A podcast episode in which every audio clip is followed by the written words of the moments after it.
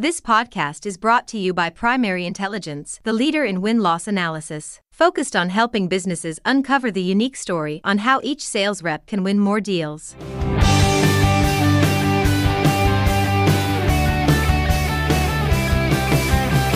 Hey everyone, and thanks for joining me on another rousing edition of Sales Intelligence Weekly brought to you by Primary Intelligence. I'm Ryan Queller. Okay, so in any business, any business, it can be tough to create awareness and accelerate market acceptance when launching a new product or even promoting an existing one. You have to build trust in the right places with the right message and the right people. It's an unrelenting, constant, unforgiving uphill battle. But for those of you who are about to abandon all hope, don't. In this show, we're going to give you strategies and tactics to improve your go to market.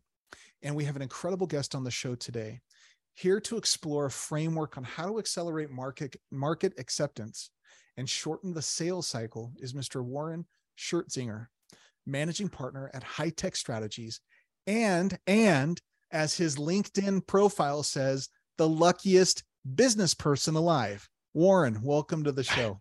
Hi, thank you, uh, Ryan. It's uh, it's very nice to be here. Thank you.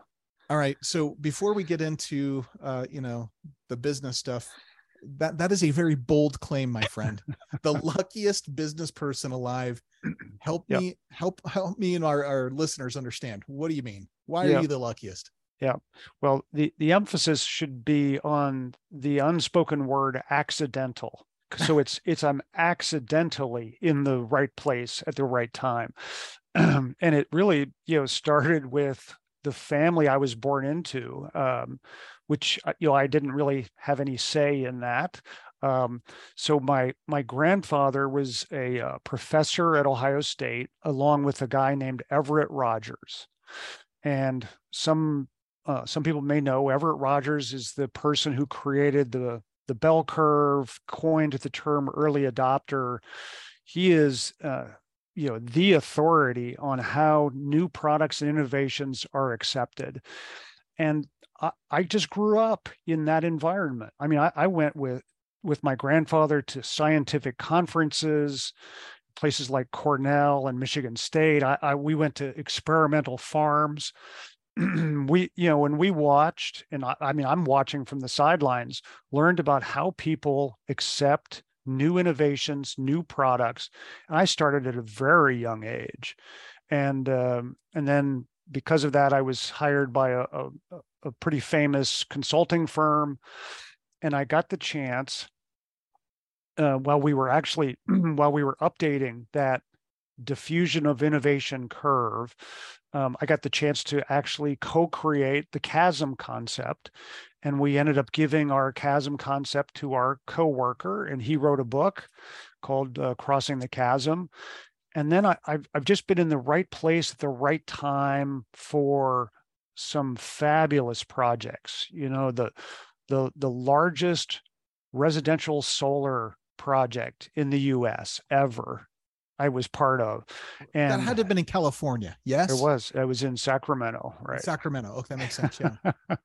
and uh and I I got to do fabulous things with Nikko Securities in Japan. That was around venture capital and helped um, you know helped Boeing introduce uh, you know brand new quality control devices for manufacturing and I, I got to help in profi- professional education. And um, just you know the list is actually quite long, but I, am I've just been you know kind of the, uh, the the managing force in commercializing all of these what I call meaningful innovations over the last 25 30 years.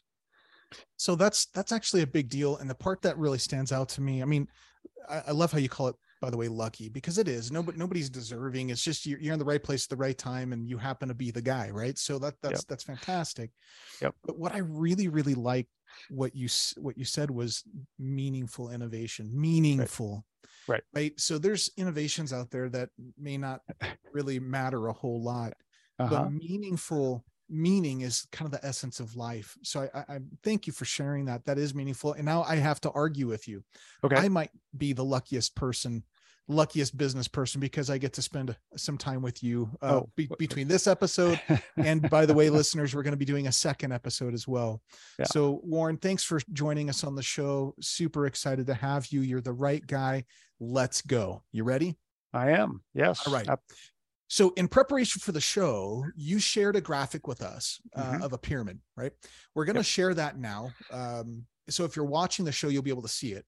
If you're just listening, check out the show notes for the graphic to follow along. Uh, you know, help us understand, Warren. Why don't why don't you give us the story behind the pyramid and the framework that you created? You, you bet. Absolutely. Um, and I'm going to just start with a simple little story from this past weekend. Um, so my wife comes to me and says, "Oh, my my earbuds are, are wearing out. I need to buy a new pair of of earbuds. Who do you think I should buy that from? What what product should I buy? Should it be um, from Bose? Should it be Sennheiser? Maybe I should buy Apple Beats. What What do you think I should buy for new earbuds? And you think about that, and I've seen this now for so many years in so many places. Before people make a purchase decision that has longer term consequences, what do they do is they reach out to their network. They go and they look to people they trust and they say, What do you think I should buy for my situation?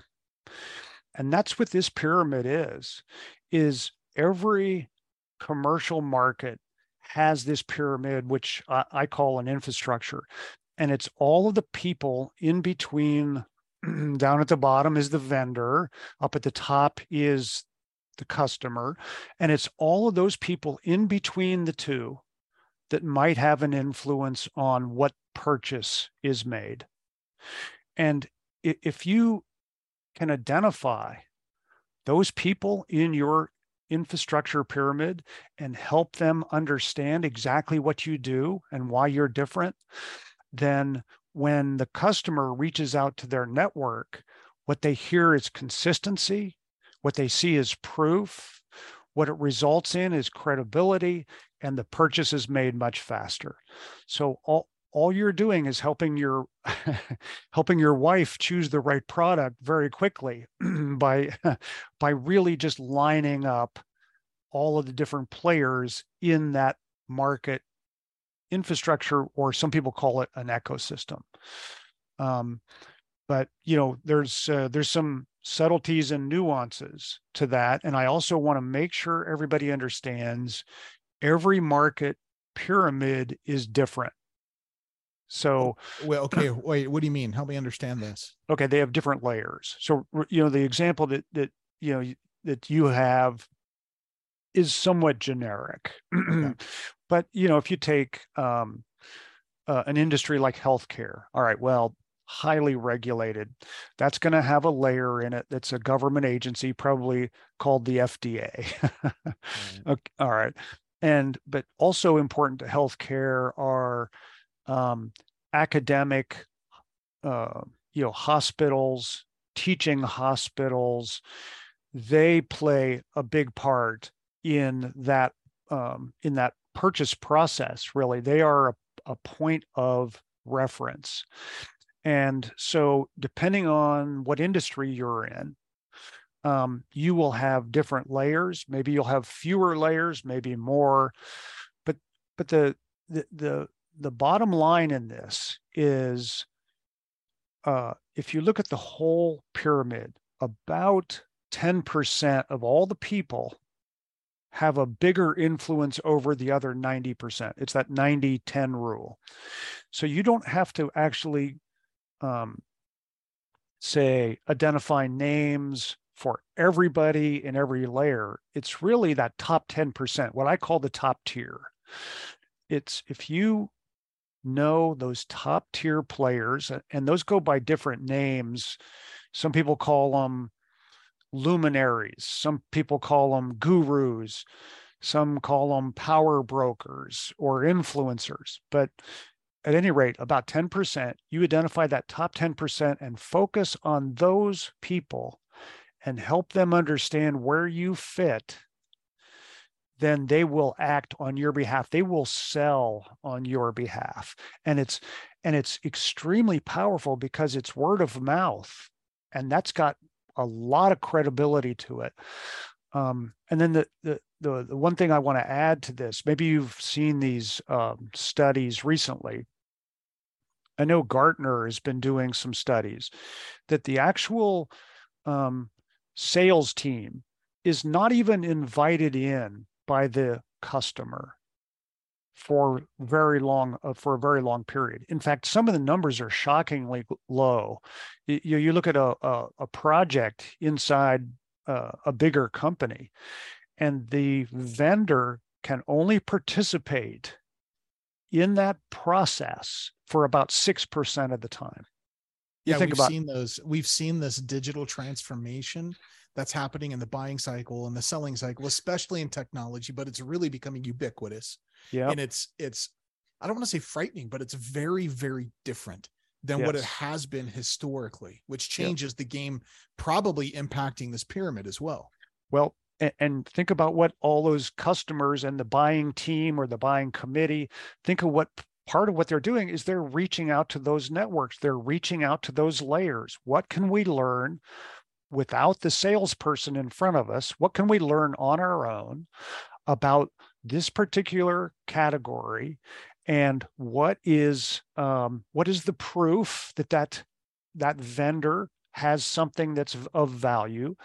And if you can get that pyramid to sell for you when you're when you're not invited in that's fabulous because it's yeah. high credibility okay so you use that word now a couple times and i want to unpack that how does this framework I mean, you, started to answer the question why this framework is important. You you mentioned credibility and trust. You meant you mentioned shortening the sales cycle and educating the market.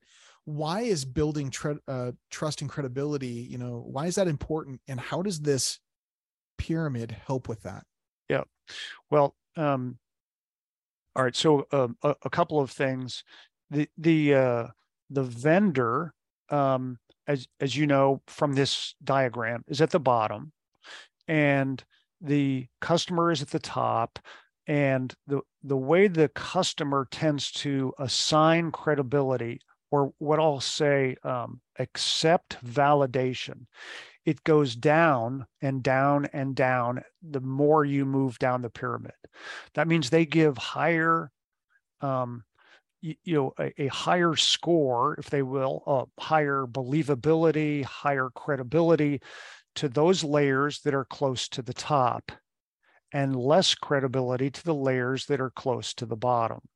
So is that is that because there's a separation between the person who's selling the thing and you know might might be considered third party, aloof, no skin in the game. They're just looking at it from a third party perspective. Correct. Okay. Exactly. So that they don't necessarily have anything to gain. The and uh and the customer um knows that that the sales team and the vendor are going to be biased. Okay, they're going to be biased in favor of their solution and their every product. time, every time. And, and and if they look for validation up at near the top of the pyramid, they don't have to worry about that bias. Okay, because that's much less biased, and um, and they tend to combine that with and you know show me proof right so it's it's like let me reach out to these people i trust and let me ask them to prove what it is the vendor is saying okay yeah. so so that's those two things are are just unbelievably powerful now there's another element if this is the right time yes, yes. Um, all right what a what a vendor can do is use this pyramid to understand what it is the infrastructure thinks. So it's not like just going to talk to the customer and saying, you know, tell me about your project, tell me about your problems, let's discuss potential solutions. All upstream of that, you can go to these different layers and say, all right, well, what do you think? How do you keep track of this category? Who's in this market? who's good at certain things, who's good at other things. And you get a sense of how this whole market thinks. And then you can modify what you say so it fits what they already think. Hmm. And then things get to be really powerful because you're using words that are anchored to their beliefs. But but you know, um, not many people do that. Not many people take the time to see how does this infrastructure already perceive a certain category or a certain vendor. Once you know that and you start to speak in their language, their terminology, confirming their perceptions and beliefs, it is massively powerful. Mm. Okay. So um, let's do a, a walkthrough. Okay. Yep. I, and I know you mentioned this is a generic one, but generic yep. means it could be broad. And so it could be applicable to most of our listeners. So yep. let's, let's walk through this a little bit. Walk me through kind of each step. Um, at least at, at, at, the, you know, surface level. Yeah. Um, uh, uh, you know, where, where should we start here? Where should okay. we start? All right. So the, the starting point is what I had mentioned a moment ago is if, uh, is you identify the layers who's in each layer, what are the layers, and then you know the ultimate goal is who's the top 10%, who who is the top tier. So if you know who that is, then you step back and you go, okay, well, where are we in our current market maturity? Are we selling to innovators and early adopters? Or are we selling to the mainstream? early majority? Are we selling, you know, and that's the first half of the curve, or are we selling to the late majority and laggards? That's the second half of the curve. Where are we? And you decide based on market characteristics how mature your category is. And then you look and you can see that there are patterns. And if you are in the mainstream early majority, for example, they have preferences. They have certain ways they want to learn about things, and they have certain layers that they actually give preference to.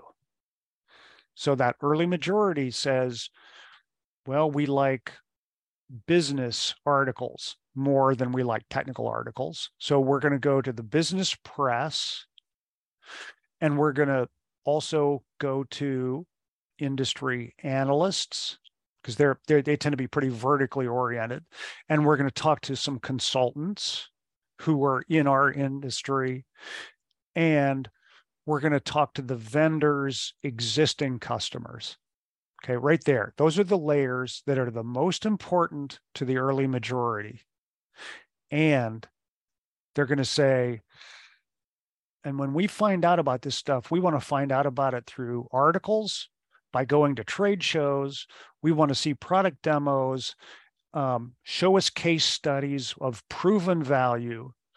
And, you, you know, so you right there, you have the vehicle to provide in the different layers in which they need to be provided based on the maturity of the market and and this is something I'll, i can send you uh, ryan if you'd like is the is what i call the content delivery map. It's like here's what you here here's the layers that are important for innovators here's the layers for early adopters early and late majority and laggards and here are the methods that you use to educate them. Yeah yeah thank you. Yes we want that. We'll put them in the show notes for our listeners. So yep. of these different areas these top 10% as you call them i love this. Yep. Um, which which of these areas maybe get the most neglected the most often? Yeah and and it's uh it's a uh, excuse me it's unfortunate um it, a lot of people talk with and interact with customers and the press. And what what gets neglected and and I'll, I'll tell a little story here. One of the layers uh, in the generic example i sent is industry associations. Well, I was working with a company recently. They do CRM refinement, and they are ideal for law firms. and you know law firms need to sell legal services right that's the same as everybody else so um so w- what they what they ended up doing and and this is in the accidental category like i am uh is they ended up um spending a lot of time at the legal marketing association meetings. And what they discovered was a lot of lawyers, a lot of law firms as customers went to that association to find out who is the best vendor because they want they want their CRM you know based selling activities to be a lot stronger right? So who's the best vendor? Who's ideal for law firms? Uh, who can we trust? That's really what they're asking. And and this company went from zero to 30 million in sales just by focusing on one layer that happened to be the perfect layer for that industry. In that case, it was an industry association. It was an okay. association. Okay, and, so that makes but, that makes good sense. So what I'm hearing you say is there are potentially, depending on your industry, it, it might vary who the most neglected or the most important you know it might vary from industry okay so is there one that's ubiquitous that is the most important or if you were to rank order maybe the top three is there a top three most important okay so uh, so i i think that um again and i'm thinking more in terms of where the big markets are right yeah, the mainstream yeah. market has way more people innovators and early adopters are only 16% of the whole game right so you're so if you look at the mainstream market where there's lots and lots of buyers they are going to want to talk to your existing customers and look at case studies or some kind of testimonial. That's going to be huge is leveraging your existing customers as points of credibility for the mainstream buyers. So I'm going to I'm going to put that one really really high. Okay. Right. So it's we actually have data from our own win loss research that supports this significantly. In yep. fact, um, in certain industries, in certain industries, the um, level of customer reference or referral that you give impacts significantly the win rate.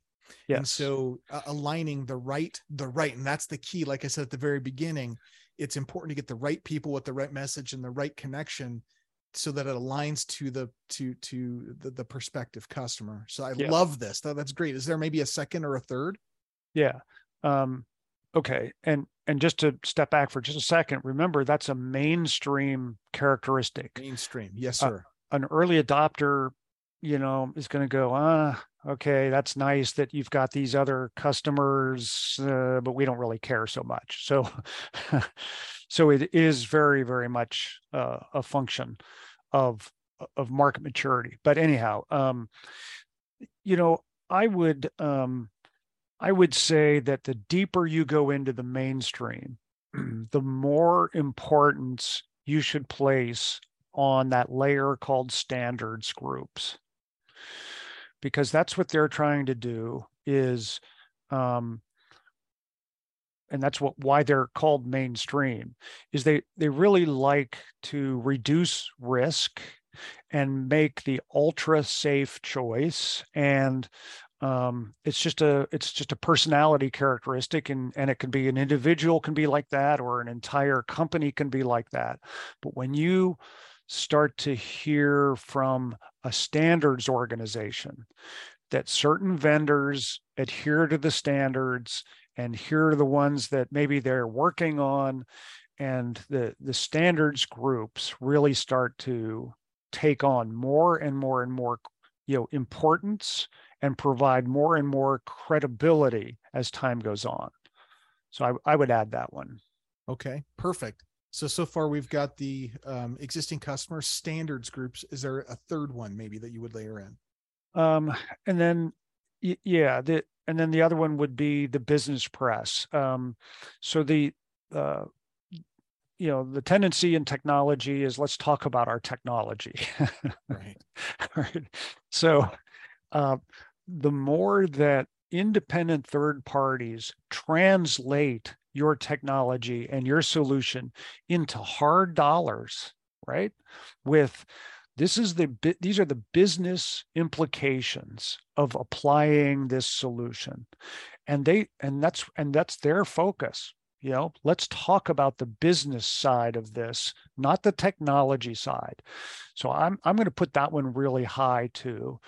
Um, and uh, you know if you're a founder you're an engineer or an inventor and you have a new you know or at least an existing high tech company it's not as comfortable to talk to people who are going to you know really challenge you on your dollars and cents your business value. That's hard. That's harder for those guys those guys. But that's that's more and more important also is is a business perspective okay.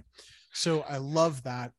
Um what would be the impact here warren? The follow-up question is what would be the impact if we missed those these most important areas? What happens? Do yep. we're talking yep. about accelerating our go to market right? Market acceptance. Yes. Or you know what happens yep. if we miss? Yep. So if you leave some out um, then uh, it's time for the customer to reach out to the people they trust and they hear mixed messages. And what's the damage of the mixed message? I think we're cooking with gas here. What's the damage of that? It is. It's a it's a delay in purchase. It's the opening the door to competitive solutions. It's you know you don't have the whole market wired for success. You don't have the whole infrastructure supporting your solution only bits and pieces and it, it, it you know all of the acceleration potential can go away uh, and in fact, it will uh, it will delay the decision. Um, and uh, you know, that's uh, that's one of the uh, challenges is you you need to be pretty comprehensive in really educating all of the top tier and trying to get to that point where the entire market supports you because otherwise it's long sales cycles uh, and um, you know competitive threats because it's not because it's not all equally supported. Yeah. You know at the beginning of the show we were talking about how you claim to be the luckiest business person alive and uh, uh you know it's a it's not an uncommon idea that luck favors the prepared right? So uh-huh. what i'm hearing you say is um, if you really want to shorten that sales cycle, if you really want to excel or accelerate the market acceptance, we need to have alignment in messaging from from bottom from the vendor all the way through your pyramid to to your customer yep everybody in between every time we fail to have that alignment that increases the likelihood of dissonance of friction yep. separation opening the door for competitive competitive um, damage and right. Leaves the decision more to chance. Am I following? Absolutely. And one and one of the things, and and I think we'll talk about this, uh, you know, maybe in related show. to product launches. Yeah, is is the pyramid is a great way to align an organization because you can assign the different layers to different groups. You can say, oh, okay, you have a partner management group. Guess what? You're assigned to the partner layer. And uh, oh, you and and you've got um, you know essentially somebody assigned to value added resellers and system integrators and you manage that. Well guess what? You're assigned to them. So you can actually use this to align all the different groups inside a company and actually and sadly that's a that's a, a serious problem. There are so many siloed organizations where you've got product marketing doing one thing, you've got go to market teams doing something else, you got sales, and and they, they don't coordinate well, not mm. at all.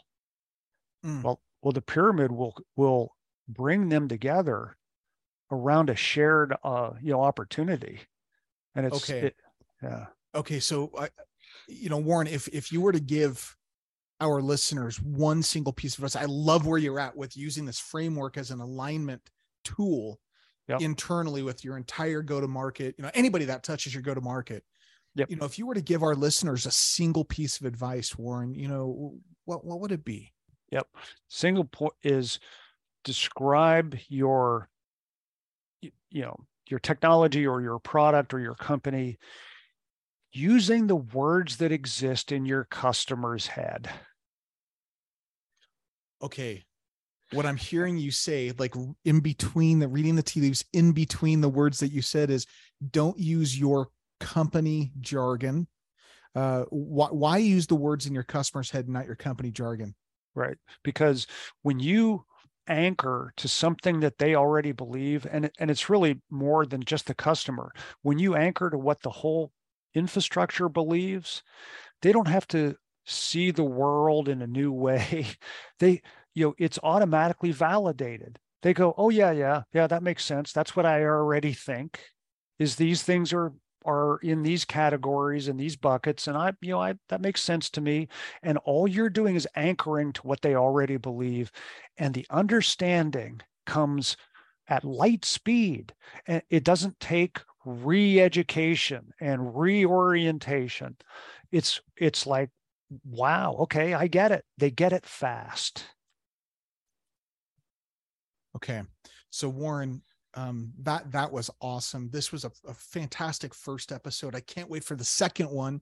Um, it's been great having you on the show, and listeners, stay tuned. You know, join us next week because we're going to have part two when we talk about launching a product here with Warren.